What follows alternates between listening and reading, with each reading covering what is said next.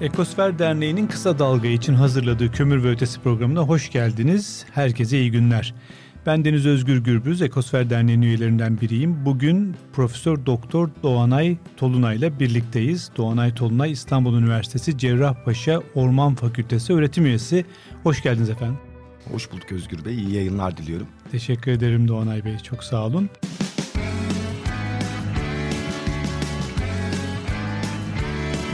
Kulağınız bizde olsun. Kısa Dalga Podcast. Ee, bugün neyi konuşacağız? Ormanları konuşacağız. Herhalde tahmin etmişsinizdir ama iklim kriziyle orman ilişkisini biraz irdeleyeceğiz, masaya yatıracağız. Öyle söyleyebilirim. Peki nereden çıktı bu fikir? Şimdi yaza doğru geldikçe hepimizi tabii bir telaş alıyor. Orman yangınları olacak mı ya da olacaksa ne kadar büyük olacak? Bunları konuşuyoruz. Biraz eskileri arşive baktım. Orada ilginç rakamlar karşıma çıktı. Örneğin 2013 yılında 3755 orman yangını çıkmış Türkiye'de ve 11456 hektar orman alanını kaybetmişiz. 1994'e gittim daha da eskilere. Çünkü 3239 yangın olmuş. Yine çok yangın olan bir yıl. 30 bin hektardan fazla orman kaybetmişiz. Çok ciddi bir miktar yani daha da fazla. Bir de 2021 var unutmak istediğimiz bir yıl tabii. 2793 yangın çıkmış. Daha az yangın çıkmış ama 140 bine yakın hektar büyüklüğünde orman alanı kül olmuş. Daha az yangın çıkmasına rağmen neden daha çok orman kaybettik? Buradan başlayalım isterseniz. Ya bu ilişkide bizim endişelenmemiz gereken bir nokta var mı? Elbette daha sonra da iklim meselesine gireceğiz. Buyurun. Öncelikli olarak tek tek yıllara baktığımız zaman aslında bizi yanlış sonuçlara da götürebilir. Ben trend olarak bakmak istiyorum. Yani örneğin 90'lı yıllarda ortalaması olarak bazı yıllar evet 3000'i bulan yangın sayısına çıkmıştır ama 90'lı yılların ortalaması yılda 1500-2000 aralığında yangın çıkıyordu. Bu 2000'li yıllarda 2000 sayısına yaklaştı. Yıllık ortalama yangın sayısı. Son 10 yılda ise 2000'i aştı. Yani 2600-2700 yangın kaydı olmaya başladı yılda. Yani 20 yıl öncesine göre bakarsak daha çok orman yangını çıktığını söyleyebiliyoruz. İki katına abi. çıkmış gibi diyebiliriz. Yani 80'li yıllara 90'lı yılların başına göre iki katına çıkmış durumda yangın sayısı. Bunun sebebi biz biliyoruz ki dikkatsiz insanlar. Aynen öyle. Yani e, bunun sebebi e, iklim değişikliği ya da bir şey değil. Sadece dikkatsiz insanlar değil. İnsanlar. Neden insanlar? En büyük sorun son yıllarda insanların orman içine daha fazla girmesi. Yani insan orman etkileşimi arttı diye açıklıyoruz biz bunu. Çünkü insanlar çeşitli şekillerde orman içinde daha fazla girmeye, yerleşmeye başladılar. Sadece bu orman içinde yerleşim alanı olarak değil. Örneğin madenler var, enerji tesisleri Ben de mangallar vesaire diyeceksiniz diye düşünüyordum. Elbette Tek başına, etkisi vardır. Yani mangallar çok fazla değil aslında. Onların da etkisi var ama örneğin son yıllarda çıkan yangınlara baktığımız zaman hem sayı olarak hem de yanan alan olarak enerji nakilatlarının çok ciddi zarar verdiğini görüyoruz. Yollardan kaynaklı, trafikten kaynaklı yangınlar da gittikçe artıyor. Dolayısıyla hani Türkiye'de ve dünyada hatta yangınların yüzde doksanını insanlar çıkartıyor. Ve insanlar ne kadar çok orman içine girerse e, buna dikkatsizlik de dahil e, işte izmarit atılması ya da tarım alanlarındaki anız yakma, bahçe temizliği gibi olayları ek olarak orman içinde örneğin çöplükler vardı. Çöplükler de ciddi bir yangın sebebi. Artık günümüzde birazcık azaldı çünkü şeye geçti. Yani düzenli depolama alanlarına geçtikçe bu yangın çıkarma riskini azaltıyor. Örneğin cep telefonlarımızdan da ya daha doğrusu cep telefonlarımızda kullandığımız baz istasyonları da yangın sebebi. Çünkü o dağın başına kurulmuş bir baz istasyonu jeneratörle çalışıyor. Orada ufacık bir kıvılcımdan ya da trofodan da yangın çıkabiliyor. Yangın çıkabiliyor. Peki Donay Bey şunu anladım ben. İnsanlar ormanlara daha yakın yerlerde yaşıyorlar. Ormanlarda daha fazla endüstriyel ticari faaliyet gösteriyorlar. İşte maden açıyorlar. elektrik nakilatları geçiriyorlar. Bunların hepsi yangın sebebi. Ayrıca dikkatsizlik dediğimiz olaylar da var. Bunu da söylüyoruz. Bunlar tabii yangının çıkış nedeninden bahsediyoruz. Şu ana kadar hiç iklim krizi demediniz o yüzden söylüyorum. İklim kriziyle bir ilgisi yok mu peki ormanların yani orman yangınlarının sayısının ve şiddetinin ya da büyüklüğünün artmasının? Yani genel olarak yok. İklim değişikliği nedeniyle yangın çıkmaz. Yani yangın çıkış yangın neden, çıkmaz. Evet. Yangın çıkmaz. Sadece bir istisnası var. Türkiye'de de sayısı artıyor. Eğer yıldırımlı havalarda artış varsa iklim değişikliğine bağlı olarak yıldırım düşmesine bağlı olarak ki doğal yangın deriz. Bunların sayısı artabilir. Ama yıldırım kaynaklı yangınlar çok büyük yangınlara dönüşmez. Çünkü aynı anda e, yağış da olduğu için bunlar küçük lokal e, yangınlar olarak kalır. Son 20 yıla baktığımızda yıldırım kaynaklı yangınların sayısının da artış olduğunu görüyoruz. Bunu doğrudan iklim değişikliğine Bağlayıp- bağlama ihtimaliniz var. var. Peki ben sorumu düzelterek sorayım o zaman. İklim değişikliği orman yangınlarını başlatmıyor ama ormanları yanmaya hazır hale getiriyor mu diye sorarsam ne dersiniz? Ee, kesinlikle yani böyle bir risk var. Üstelik hani iklim değişikliğine bağlı çok sayıda iklim tehlikesi dediğimiz olay var. Yani bunları derinleştirirsek örneğin sıcak hava dalgası yaz aylarında olduğu zaman orman yangın riskini en yüksek noktadadır. O sıcak hava dalgalarının e, işte sıcaklıkların 40-45 dereceleri bulduğu anda bir yangın çıkarsa bu yangını durdurma şansınız yok. Yani yangın çıkabilir, insanlar çıkartıyor ama sıcak hava dalgası yoksa bu yangını çok daha kolay kontrol altına alabilirsiniz. 2021'de bizim Ha, olan olay bu. gördüğümüz aslında yangın tam da sıcak hava dalgalarının Evet. hatta birkaç tane sıcak hava dalgasının Arda arda geldi. ard arda geldiği bir dönemde olmuştu. Yangın çıktığı anda bu sefer herhalde nemi azalmış, kurumuş ormanlar Öncesi de var yani daha uzun sürece bakarsak yani çok karışık bu ilişkiler. Örneğin diyelim ki bahar ayları yağışlı geçti. Bahar ayları yağışlı geçerse o yağış nedeniyle orman altında otlar fazla büyür, çalılar gürleşir. Sonra kurak bir döneme girersin. Yani sıcak hava haricinde uzun bir süre kuraklık olursa ormanın altındaki otlar, çalılar kuruduğunda yanıcı madde deriz biz ona. Yanmaya, tutuşmaya hazır materyal orada duruyor. bekliyoruz. bekliyor. Kuraklığın uzamasına bağlı olarak ağaçlar su dengesini sağlamak için önce yapraklarını döküyorlar. Yani normalde sonbaharda dökmesi gerekirken Temmuz ayında, Ağustos ayında bile yapraklarını dökebilirler e, su dengesini sağlamak için. Bu da kuru yanıcı madde yükünün artmasına neden oluyor. Yani iklim değişikliği daha çok şartları hazırlıyor. Bu değişik şekillerde olabilir. Yanmaya, tutuşmaya hazır materyalin artmasına yol açabilir. Sıcak hava dalgalarıyla Tabii. bütün ormanı adeta yanacak bir çıraya çevirebilir. İşte o çıra dediğiniz şeyde şunu söyleyeyim. Örneğin nemli bir materyal 220-250 santigrat derece arasında tutuşabilir. Evet. Ve yanabilir. Ama uzun süre kuraklık olursa ve sıcaklıklar arttıkça tutuşma sıcaklığı ve süresi kısalır. Örneğin 200 derecede tutuşabilir bir ormandaki o yanıcı madde miktarı. Dolayısıyla hani o 250 santigrat derecede tutuşacak materyal kuruduğu zaman 200'de tutuşuyorsa bu yangının daha önce kısa sürede çıkmasına, büyümesine ve kolayca yayılmasına neden oluyor. Karşılaştığımızda dünyada da bu mega yangınlar vesaire dediğimiz şeyler de aslında bu. İklim değişikliği çıkan yangınların kısa sürede çok geniş alanlara yayılmasına ve kontrol edilmesinin güçleşmesine yol açıyor. O yüzden de şimdi söylediklerinizden yeniden o rakamlara baktığımda 2021'de rekor herhalde Türkiye için 140 bin hektar e, yakın 139 bindi galiba tam rakam. Evet. Yani hiç O da görmediğimiz sadece bir orman, tarım alanları vesaire katarsak 150 bin hektarı aşıyor. daha da fazla. Sadece net orman alanları. İşte tam da bu iklim krizinin nasıl orman yangınlarını şiddetlendirdiğini şimdi daha düzgün cümleler kurarak söylüyorum. E demek ki bir ilişki var. Yani burada bir ilişki olmadığını söylemek doğru var. değil. Belki yangını başlatmıyor ama öyle bir yangını hazır hale getiriyor ki biz o riskle yaşamaya başlıyoruz. Peki iklim değişikliğini durduramazsak ya da durdurmak istemezsek biz nasıl bu orman yangınlarıyla baş edeceğiz? Çünkü eğer durdurmazsak biliyoruz ki her sene bir öncekinden daha sıcak olacak ve daha sıcak seneler veya daha uzun sıcak hava dalgaları daha çok orman yangınına Daha şiddetli kuraklıklar. davet çıkaracak. Nasıl durduracağız orman yangınlarını? Uçak daha çok uçak alarak bu işle baş edebilir miyiz? Ki onu da yaptık bu sene. Yani 2023 yılında onu da yaptık. Şimdi bu da aslında bir afet yönetimi mantığıyla yaklaşmak lazım. Yani orman yangınları da bir afet aslında. Nasıl deprem ya da sellerde afet risk azaltma diye bir kavram çıktı. Yani afet öncesinde hazırlık yapılması gerekiyor. Riskleri, tehlikeleri ortadan kaldırmak gerekiyor. Orman yangını çıksın, helikopterle uçaklar kalksın, hemen iki tane su atsın, yangını söndürelim. Belki 20 yıl önceki e, yaklaşımda ama günümüzde bu iklim değişikliği e, şartları altında afet risk azaltma yani orman yangından önce riskleri azaltma e, çalışmaları çok önem kazandı.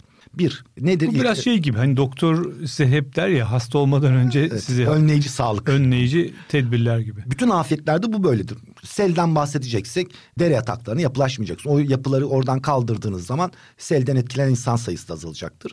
Orman yangınları özelinde orman yangınlarının yüzde doksanı insan kaynaklı çıkıyor dedik. Ve onun içinde de özellikle son yıllarda ormandan verilen çeşitli izinler var. Maden izinleri, elektrik izinleri, enerji izinleri gibi. Bunların sayısının azaltılması gerekiyor. Yani ormana verilen izinler, elektrik nakilatları örneğin oradan geçerken izin verirken herhangi bir enerji tesisine sormanız lazım. Yangın riski var mı?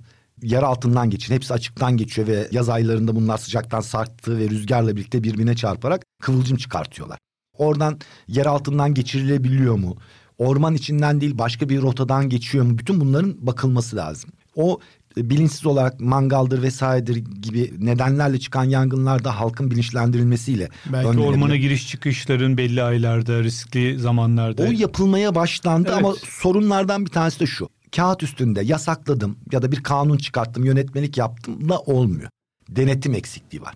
Yani son yıllarda hep bunun yasak. personel var mı peki? Ee, maalesef yok. Onun için de şunu söylüyoruz. Yani yangın zamanlarında kolluk kuvvetlerinden destek alınması.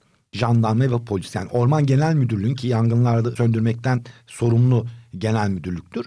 Onların personeli yetmiyor. Özellikle kritik zamanlarda sıcak hava dalgasının olduğu zaman uzun bir kurak dönem varsa, hava çok kuruysa ya da çok şiddetli rüzgar varsa bunlar yangın riskinin yükseldiği dönemlerdir. Bu gibi dönemlerde yasaklara ek olarak denetimler yapmak, kolluk kuvvetleri gezerek ormana giriş çıkışları denetlemesi lazım. Öncesinde bütün tedbirleri alıp orman yangını çıkma olasılığını en aza düşürmek. Ondan sonra uçağa, helikoptere herhalde Tabii. bakmak lazım. Zaten benim bildiğim kadarıyla da uçaktan, helikopterden çok kara ekipleri her zaman daha etkin yangın söndürmede. Şimdi Ocak ayında veya Şubat ayında niye biz bu yangınları konuşuyoruz? Öncesi dediğimiz bu. Örneğin bu dönemler Orman Genel Müdürlüğü açısından da personel eksiği varsa bunların tamamlanması, yeni alımlar yapılması, uçak helikopter kiralaması ya da diğer arazözler gerekiyorsa bunların alınması, kiralanması dönemidir. Bunun haricinde sadece uçak helikopter değil dediğiniz gibi kara ekipleri son derece önemli. Aldığınız personelin eğitim zamanı. 1 Mayıs e, yangın sezonunun, yangın mevsiminin başladığı dönemdir Türkiye şartlarında. Artık 1 Mayıs öncesinde de çıkmaya başladı yangınlar. Nisan ayında da Hatta çıkabiliyor. Karadeniz'de bile yangınlar görmeye Kış aylarında başladık, çok evet. rahat çıkar. Karadeniz'de hep kış aylarında çıkar yangınlar. Ee, Onun nedeni nedir? şöyle düşün. Ege Akdeniz'in tam tersi. Karadeniz yaz aylarında çok yağışlı ve o yağış nedeniyle diri örtü dediğimiz otlar e, insan boyunu geçiyor. Yemyeşil. Sonbahar ve kış aylarında kuruyor bunlar. Ormanın altında kuru yanıcı maddeler oluyor. Yani nemin azaldığı zaman aslında Sonbaharda büyümenin durduğu ilginç. vejetasyon dönemi dışında Karadeniz'de zaman zaman da lodos eser, fön rüzgarı şeklinde kurutucu rüzgar 25-30 derecelere çıkabilir dar zamanlarda. Fön rüzgarı ismi çok güzelmiş. Bunu unutmak mümkün Ya değil. o öyle adlandırılır. Yani Karadeniz ve Ege Akdeniz'deki yağış e, yangın rejimleri birbirinden farklıdır. Onu söylemeye çalışıyorum. İşte yangın işçilerin eğitilmesi çünkü hortum serecek hatta spor yapmaları, dinç olmaları gerekiyor. E, Araziyi günlerce bilmeleri gerekiyor, bilmeleri, çalışacakları tanımaları, e, gerekiyor. Ama sadece bu da değil. Örneğin kış yağışlarıyla birlikte yollar bozulabilir. Yolların yenilenmesi, tamir edilmesi. Yollarınız bozuksa arazözler gitmez. Yani sadece bir tek işçi arttırdım, arazözü arttırdım, uçak aldım da değil. Yollar önemli. O yol bozulduysa yangına ulaşamazsın. Ekip önemli. Ye- Yeni yollara ihtiyaç olabilir. E, Yangın risk değerlendirmesi nereler risklidir. Oralarda hatta yol kenarlarındaki ağaçları daha doğrusu yanıcı maddeler dökülmüş kurumuş otların temizlenmesi kaldırılması gibi öncesinde çok yapılacak çalışmalar var. Hatta yurt dışında bahar aylarında kontrollü denetimli yangınlar çıkartılır. Toprağın üstünde birikmiş olan yanıcı yaprakları, kuru otları yakarak orada tutuşmayı önleyecek, tutuşabilecek materyal bırakmamak için. Türkiye'de bu yeni yeni yapılmaya başlandı. Daha genişletilmesi gerekiyor. Peki son soru çok az bir süremiz kaldı. Bu çok e, polemik konusu da oldu. Türkiye'deki kızılçam ağaçlarının işte bir çıra gibi olduğunu, kızılçam dikilmemesi gerektiği. Kızılçam ithal bir tür mü yoksa burada hep var mıydı? Hep vardı. Hatta Kızılçam'ın 5,5 milyon hektar civarındadır Türkiye'de. 23 milyon hektar orman alanımız var. E, meşe türlerinden sonra ikinci en fazla yayılış gösteren ağaç türümüzdür. Yani öyle dışarıdan falan getirilip dikildiği Ee, hatta bunlar o- biraz İşte e- dünya üzerinde en geniş yayılışını efsanesi. gösterdiği yer Anadolu olduğu için uluslararası literatürde Kızılçam'ın İngilizcesi Turkish Pine yani Türk çamı olarak geçer. o kadar net yani. Ya- yani- O zaman bu coğrafyanın zaten bir bitkisinden bahsediyoruz. Peki çıra gibi yanıyor mu gerçekten? Ee, çok mu yanıcılar? Ee, ya da biz ne yapmalıyız yani onları değiştirip yeni bir tür mü ekmeliyiz e, orman yangınlarından korumak için? Bu mümkün değil. Yani milyonlarca yıldır çam ve sonrasında kızılçamlar bu Anadolu coğrafyasında var ve doğal olarak rekabetle bu iklim koşullarına yani Akdeniz iklimi dediğimiz o ilkokullarda hani yazları sıcak ve kurak iklim şartlarına adapte olmuş bir türdür. Çok uzun dönemler yağış olmaz, çok sıcaktır. Her bitki orada yaşamaz ve bu şartlar nedeniyle Akdeniz iklimindeki şartlar nedeniyle eskiden de yıldırım kaynaklı yangınlar çıkıp çok geniş alanların yayıldığını biliyoruz insan öncesi dönemde. Ve Kızılçam bu çıkan yangınlara uyum sağlamış bir türdür. Ne demek bu yani çabuk mu yeniden orman Evet, topluyor? Tam yeniden da bunu soracaktım. Orman kendini yangınları toparlaması bir Kızılçam ekosisteminin kendini toparlaması çok daha hızlı oluyor. Çünkü izleyiciler, dinleyiciler şöyle bakabilirler. Bir Kızılçam'ı tanımak için baktığınızda üzerinde çok fazla kozalak varsa o Kızılçam ağacıdır. Üzerinde Kızılçam kozalakları 10 sene 12 sene kalabilir ve bunlar kapalıdır, tohumlar içindedir. E, Normalde 3 senede o tohumlar olgunlaşır. Yangınla birlikte bu kapalı olan tohumlar ki kozalaklar açılır. Onun içindeki tohumlar külün içine düşer. Kül dediğimizde aslında bir gübre. Ve tohumlar külün içine düşer. Akdeniz'de sonbaharda yağmurlar başlar. Bu sonbahardaki yağışlarla birlikte çimlenir o tohumlar. İlkbaharda böyle bir karış e, boyunda fidanlar gelir. Baktığınız zaman da metrekareye böyle 10, 15, 20 tane fidan gelebilir. İstisnaları vardır yani çok şiddetli yanmıştır, kozalaklarda yanmıştır ya da ağaçlar çok gençtir. Orada yeterince kozalak tohum olmayabilir ama genel işleyişi e, böyledir. Buna uyum sağlamıştır. Hatta bir de maki var. Akdeniz bitki örtüsü. Evet. Mesela maki de tamamen yanar ama kökleri zarar görmez. Maki bitkilerin çoğu. Ne olur? Yangından sonra hemen bir hafta on gün sonra köklerden sürgün verir ve yeniden yeşermeye başlar. Birkaç yıl içinde o yanmış alanlar sanki hiç yangın olmamış gibi yemyeşil hale gelir. Yani 2021 yılı yangınlarını ben geçtiğimiz Aralık ayında Muğla'dakileri gezdim. Orada fidanların gelmeye başladığını gördük ve yangına dair neredeyse hani siyahlıkları falan görmüyordunuz. Sevindirici haber olarak geliyor. Yani ormanlar yavaş yavaş kendini bu aslında toparlayacak. çok ilginç bir şey. Yani Kızılçam o bölgeye, bu coğrafyaya uyum sağladığı için aslında yangınlar konusunda belki en hızlı tepkiyi verip yeniden e, hayata dönebilen, Yani hayata toparlanma döndürülen- diyoruz biz ona. Yani oradaki ekosistemler daha kısa sürede toparlanıyor. Ama örneğin iklim krizine bağlı olarak diyelim ki Karadeniz'de ya da Batı Karadeniz böyle ülkenin kuzeyinde yangınlar olursa orada diğer çam türleri, kara çam, sarı çam gibi çam türleri yanarsa onların bu şekilde kendini toparlama şansı yok. Oralarda orman yandığı zaman ormanın kısa sürede eski haline getirme şansımız çok fazla yok. O yüzden Kızılçam, Ege, Akdeniz'de bizim için bir avantaj. Peki. Çok yangından, kötü haberden konuştuk ama en sonunda aslında biraz da belki bir olumlu bir taraftan görebildik. E, Profesör Doktor Doğanay Tolunay çok teşekkür ederiz. Yayınımıza katıldınız, bizi bilgilendirdiniz. Çok sağ olun. Davetiniz için ben teşekkür ederim. Bu haftaki programı da rakamlarla kömür bölümümüzle bitiriyoruz. Dünya kömür üretiminde Çin yılda 3 milyar 921 milyon tonla ilk sırada yer alıyor. Çin'i 792 milyon tonla Hindistan, 505 milyon tonla Amerika Birleşik Devletleri izliyor. Türkiye ise ağırlığı linyit olmak üzere yılda 75 milyon ton kömür üretiyor. Detaylı bilgi için Türkiye'de komur.org adresini ziyaret edebilirsiniz. Bu haftaki programda sonuna geldik. Gelecek hafta kömür ve ötesinde görüşmek dileğiyle. Hoşçakalın.